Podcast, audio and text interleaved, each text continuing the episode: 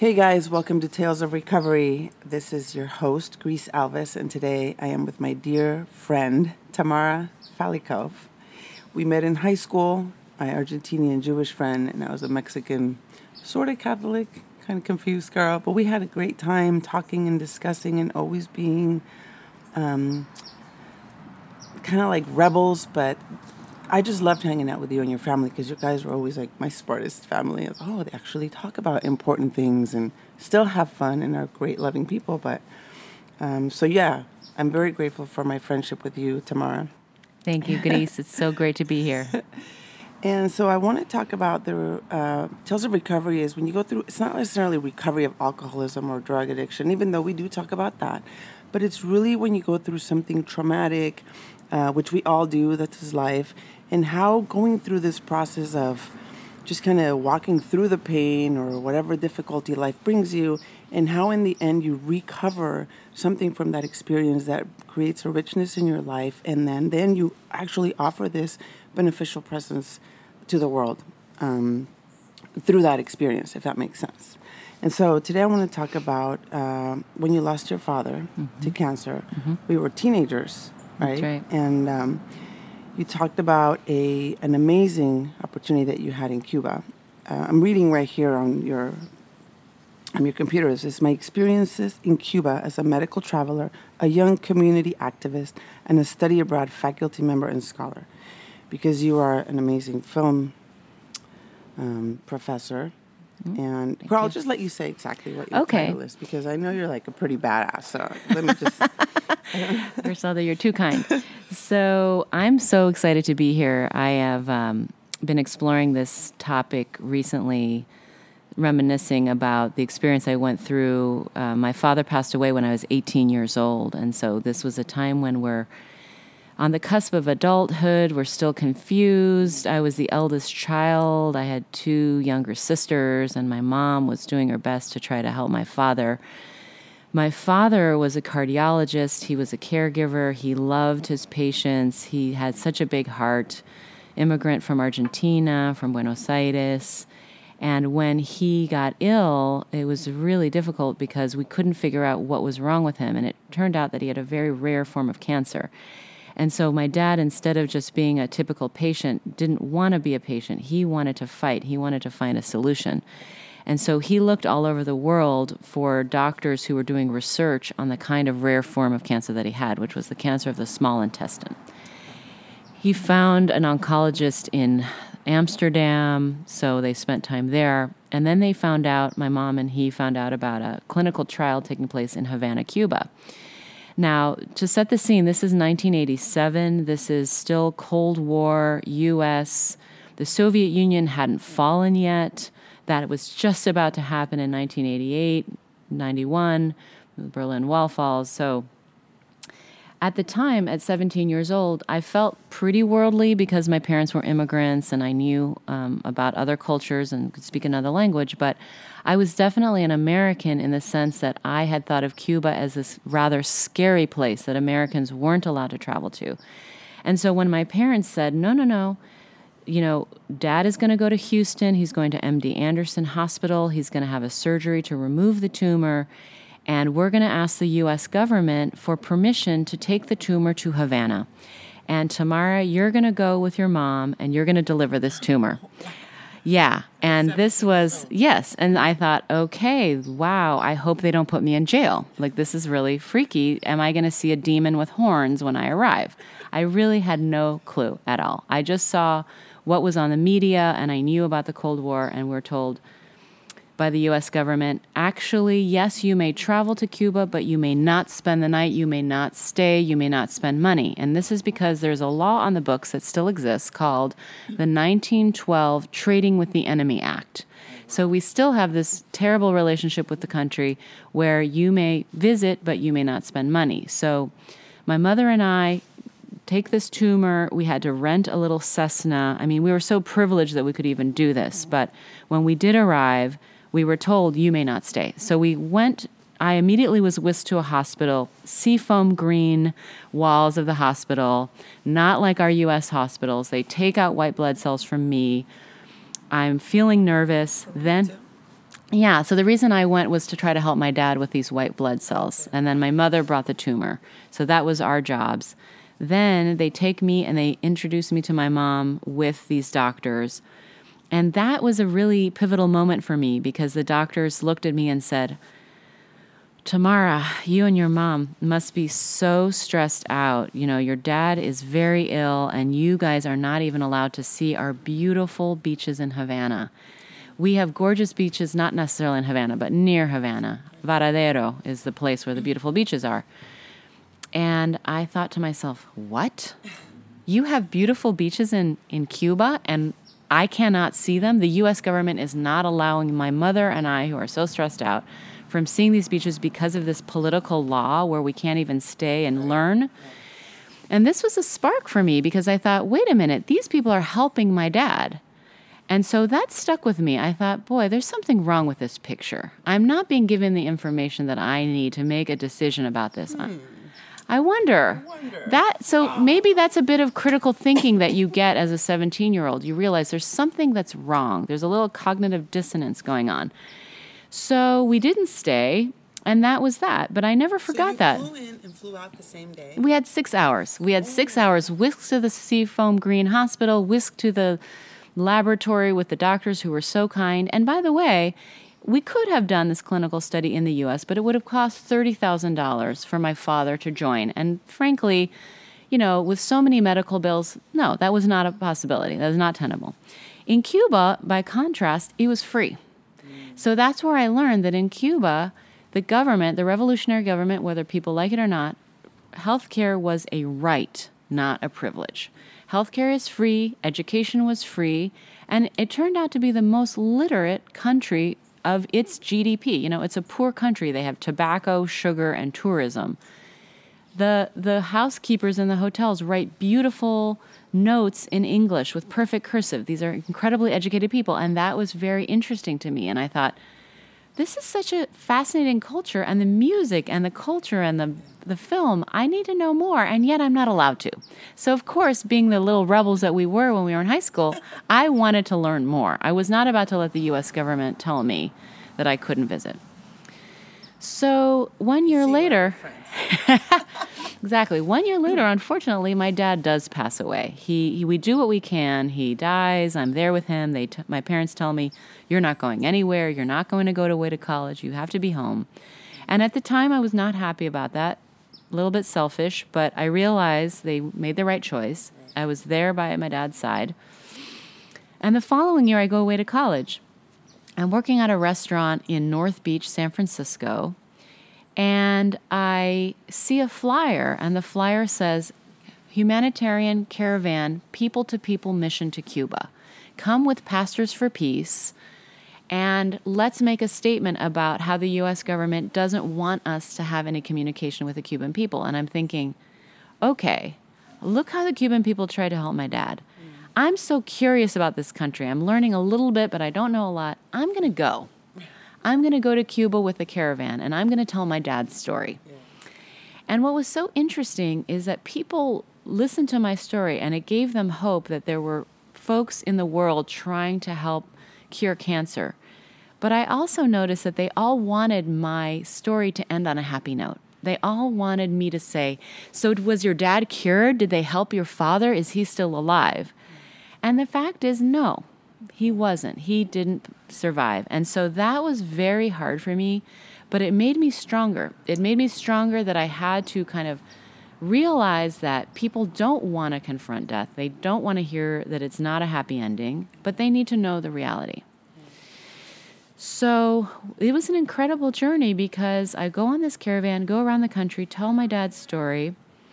And then eventually, with all the humanitarian aid, we land in the Martin Luther King Jr. Peace Center. So, as much as we don't want to know about Cuban culture, the Cubans know about us, and they know about civil rights leaders like Martin Luther King, who did amazing things. And the Cubans valued that. So, when we were the first group of Americans to land, so we were the first caravan, there ended up being 50 caravans after. There still are caravans going. There's still no progress, sadly many years later, okay? What, 30 years later? Nonetheless, we arrive in this peace center, and who speaks but the supposed devil himself, Fidel Castro? this is 1992. This this was now in 1992. So some time had passed. I was a little wrong on the um, chronology. This I had finished college.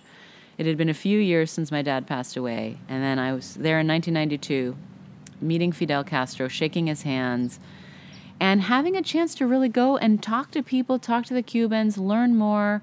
And at the time, I thought, I want to do something with cinema. I want to teach people about Latin American culture through film. It's an easy way. We're so televisual. I'm going to come back to the US, I'm going to show films with subtitles, and I'm going to help interpret what the culture is like in Cuba, in Argentina, where my fam- family's from. So I go to Cuba with the caravan. I leave the caravan people who don't really speak Spanish, no offense. And I head off and I meet Cubans and I have the time of my life and I love the culture. People are so warm, they have nothing, they give you the shirt off their back. And I think to myself, I want Americans to know about this country because there is a media blockade in this country about what the socialist revolutionary society is doing. Now, do I think it's a perfect utopian society? By all means, no.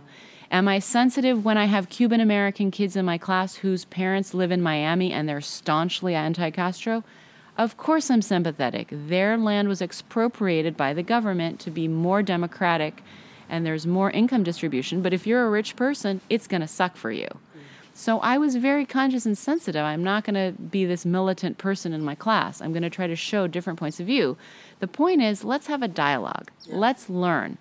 So I feel like, as much as I had this painful situation, very unusual, weird dealing with the US government, six hours, it opened a door, it opened a window for me. I saw something that my friends in San Diego did not see, didn't have an opportunity to see. I had a chance to talk to people because I have this other language skill. So I'm always trying to emphasize to my students, because I am a professor of film studies, Latin American film studies. My students who don't speak another language, I encourage them learn another language. It's going to help you understand more how people feel and think and what their culture is like and how it's different from yours. We think that this is the best country in the world and that we don't need to travel and see the world. But frankly, our country can be better if we can learn from other people. And we can exchange information, and the Cubans can learn from us, and they can learn from us. It's a horizontal relationship, it's not a vertical one. So for me, having that chance to go to Cuba, meet people, then I took that knowledge and I came back home and I met a professor at UC San Diego who knew about Cuban cinema, and she was my mentor and I constructed a class.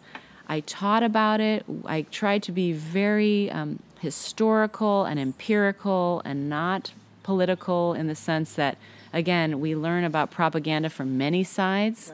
Right. and then ultimately, over time, I took students. I took students to Havana. They went crazy. They loved it. One guy brought baseballs and baseball bats because he loved the baseball players from Cuba. It's such a big sport, and the, the team players from Havana and other cities that have come to the U.S. He brought them to Cuba. yes, he went and gave them. Yes, he gave them away to, to students. Another student of mine brought a flute because she knew that they had free musical education for students. Um, they do so much about culture is very democratic there. So there may be a bricklayer who works in construction in the day, and at night he's a ballet dancer. Ballet is not elite. Um, classical music is available and accessible to everyone. So she brought a flute to donate to a music school. They just don't have resources, but they do what they can. And so I just had so much fun with those students. And they still to this day tell me, wow, Tamara, thank you for taking me to this country. I had such an eye opening experience. So I think that's, for me, the biggest takeaway is you have this traumatic experience, but can you find the silver lining? Can you learn things like, for example, how to talk about death, how to confront it? So I started working in the Bay Area with HIV infection. Um, I was an AIDS caregiver. That was happening at the time. AIDS was fairly new and no one knew about it. No one wanted to deal with it. And it's like, look, my dad died. I know what death is like. I'm going to work here. And the culture, I already mentioned that. Let's give people a chance to go to these countries and learn and see how that might change your perspective.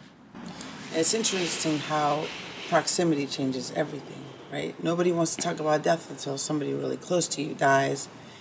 And and even then sometimes, you know, but the whole thing of you discovering Cuba and discovering it through kind of a journey of grief and of sorrow, right? I mean, That's right. right now you're talking about it so freshly, but is freshly a word? Yeah. Okay. Oh my gosh, it's Tamara. I better, I better say the right words. I'm not going to correct people. They're my you're my friends. bilingualism. is that a word? yes, that's a word too. So, just like if somebody's going through it right now, you know, um, I would hope that they would be able to be encouraged by this. But maybe you could say, what helped you through, like when you were right there in the process of trying to get these um, new new tests to maybe help your dad? Like, what did that feel like?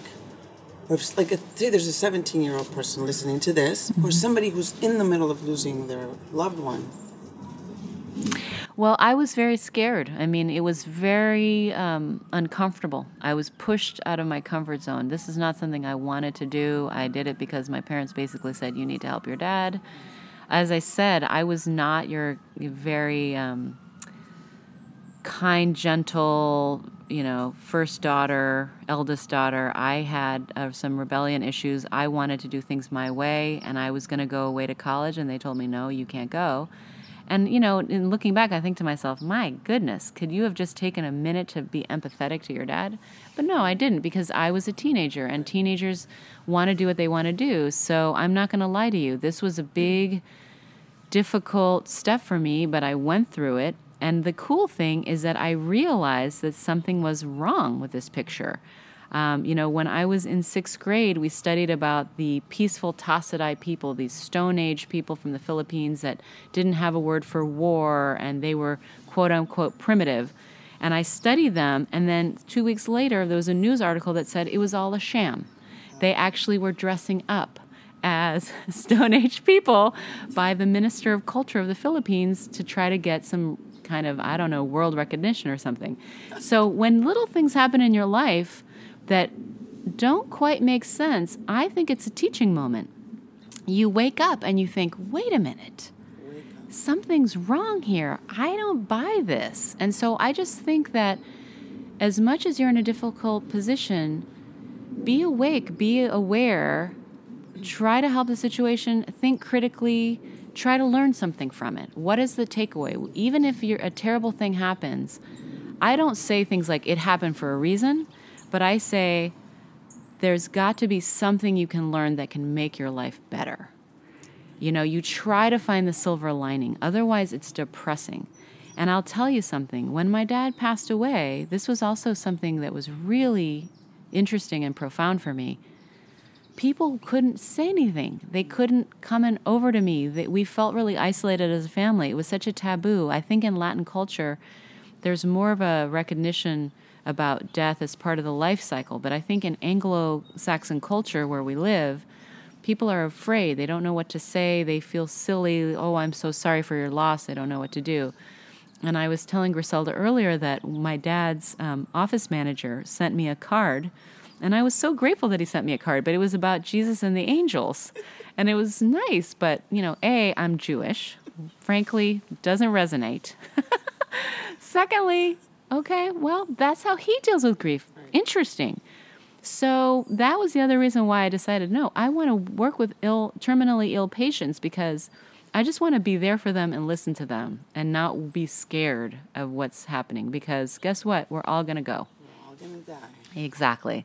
So that gave me strength as a 17, 18 year old that I took with me. And, you know, the other thing I'll say for people who are in a situation of grief, I will say that it took me a very long time to get over the initial, what I call like a black cloud hanging over me. I felt a sense of depression when my dad died because I was so young and my little sister was five and she didn't even get to know my dad. But at a certain point, I truly believe this. Let's say it took a year, year and a half, two years. I don't even know how long it took. But one day, the black cloud, it just lifted. It just lifted away. I didn't do anything. It was just this whole old adage time heals old, all wounds. I think something happened over time where it just lifted and I could be myself again and I could move forward.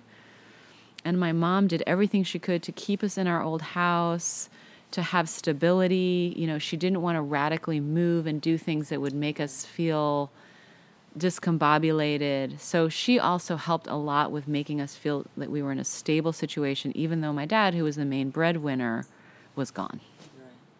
Yeah. That's it's just so powerful to hear how real um, well pain and grief are and really what keeps it all together is the love, right? Yes. The love of the support of your mom. I mean I'm about to start crying right now, but it's just seeing because I remember being at your house over for dinner and we had to have this weird soup because your dad had cancer, and I was like, okay, this is actually kind of good. it was a macrobiotic soup, oh, probably, because oh, my dad tried all these things. Like that's another really good point, Griselda, is that my father also changed a lot. Like my dad was this very um, scientific cardiologist, somewhat of an atheist, you know, not really spiritual very rational guy, you know, very intellectual, played the piano, you know, this amazing guy. Mm. And yet, and yet when he started getting ill, he fortunately, I would argue, shifted his thinking and was more open-minded. Mm. He started doing meditation, he started learning about Buddhism, he started doing Hindu chakra points that I, you know, as part of meditation, he started a macrobiotic diet. He even looked at the teachings of Sai Baba, this spiritual guru that friends of his were interested in. And so it's that adage about um, there are no atheists in the foxhole. My dad realized there's got to be more than than what I'm doing, and he even put a mezuzah on our um, door frame. And the mezuzah is a little ritual object in Judaism that is in the Torah in the Bible that says you will put this on put this on your doorpost to remind you that you are Jewish.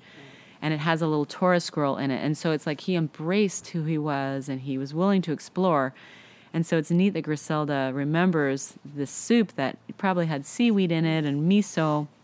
And I'll tell you the truth, he did not like eating macrobiotic food. And he cried. I saw my dad cry. There was a bowl of strawberries, and he couldn't even eat those, and he was sad. So, my dad was not, um, as I said earlier, he was a fighter, and so he was quite emotional, and he was quite angry sometimes. And um, other parts of my family, people in my family, were a bit critical of him that he wouldn't just accept it. But I, I respect that about my dad that he just was honest about how he felt and that it was unfair that he was dying so young. He was only 51 and um, he would also say to my family, I'm worried you're going to forget about me. Oh. And it's just like, how is that possible, Dad? Like, you've made such an impression, and I was only 18. So I'm, a, I'm an author, and I'm, I'm finishing my second book. So I haven't written like a million books or anything. but as part of my job, I do research. And in both of my books, I dedicate it to my father mm.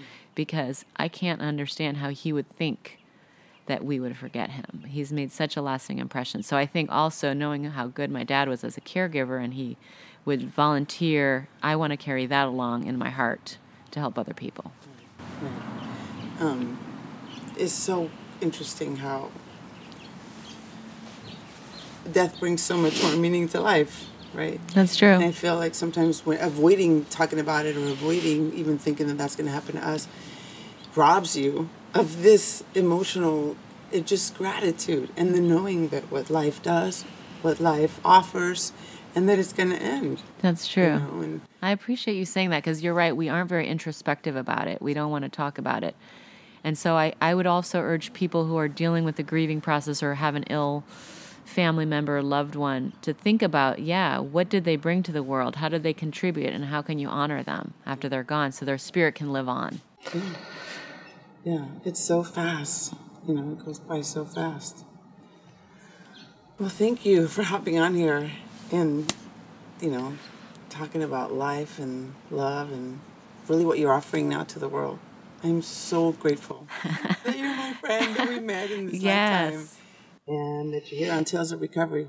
Thank you so much, and we'll talk to you guys next time. Thank you, Griselda. This was such a pleasure for me.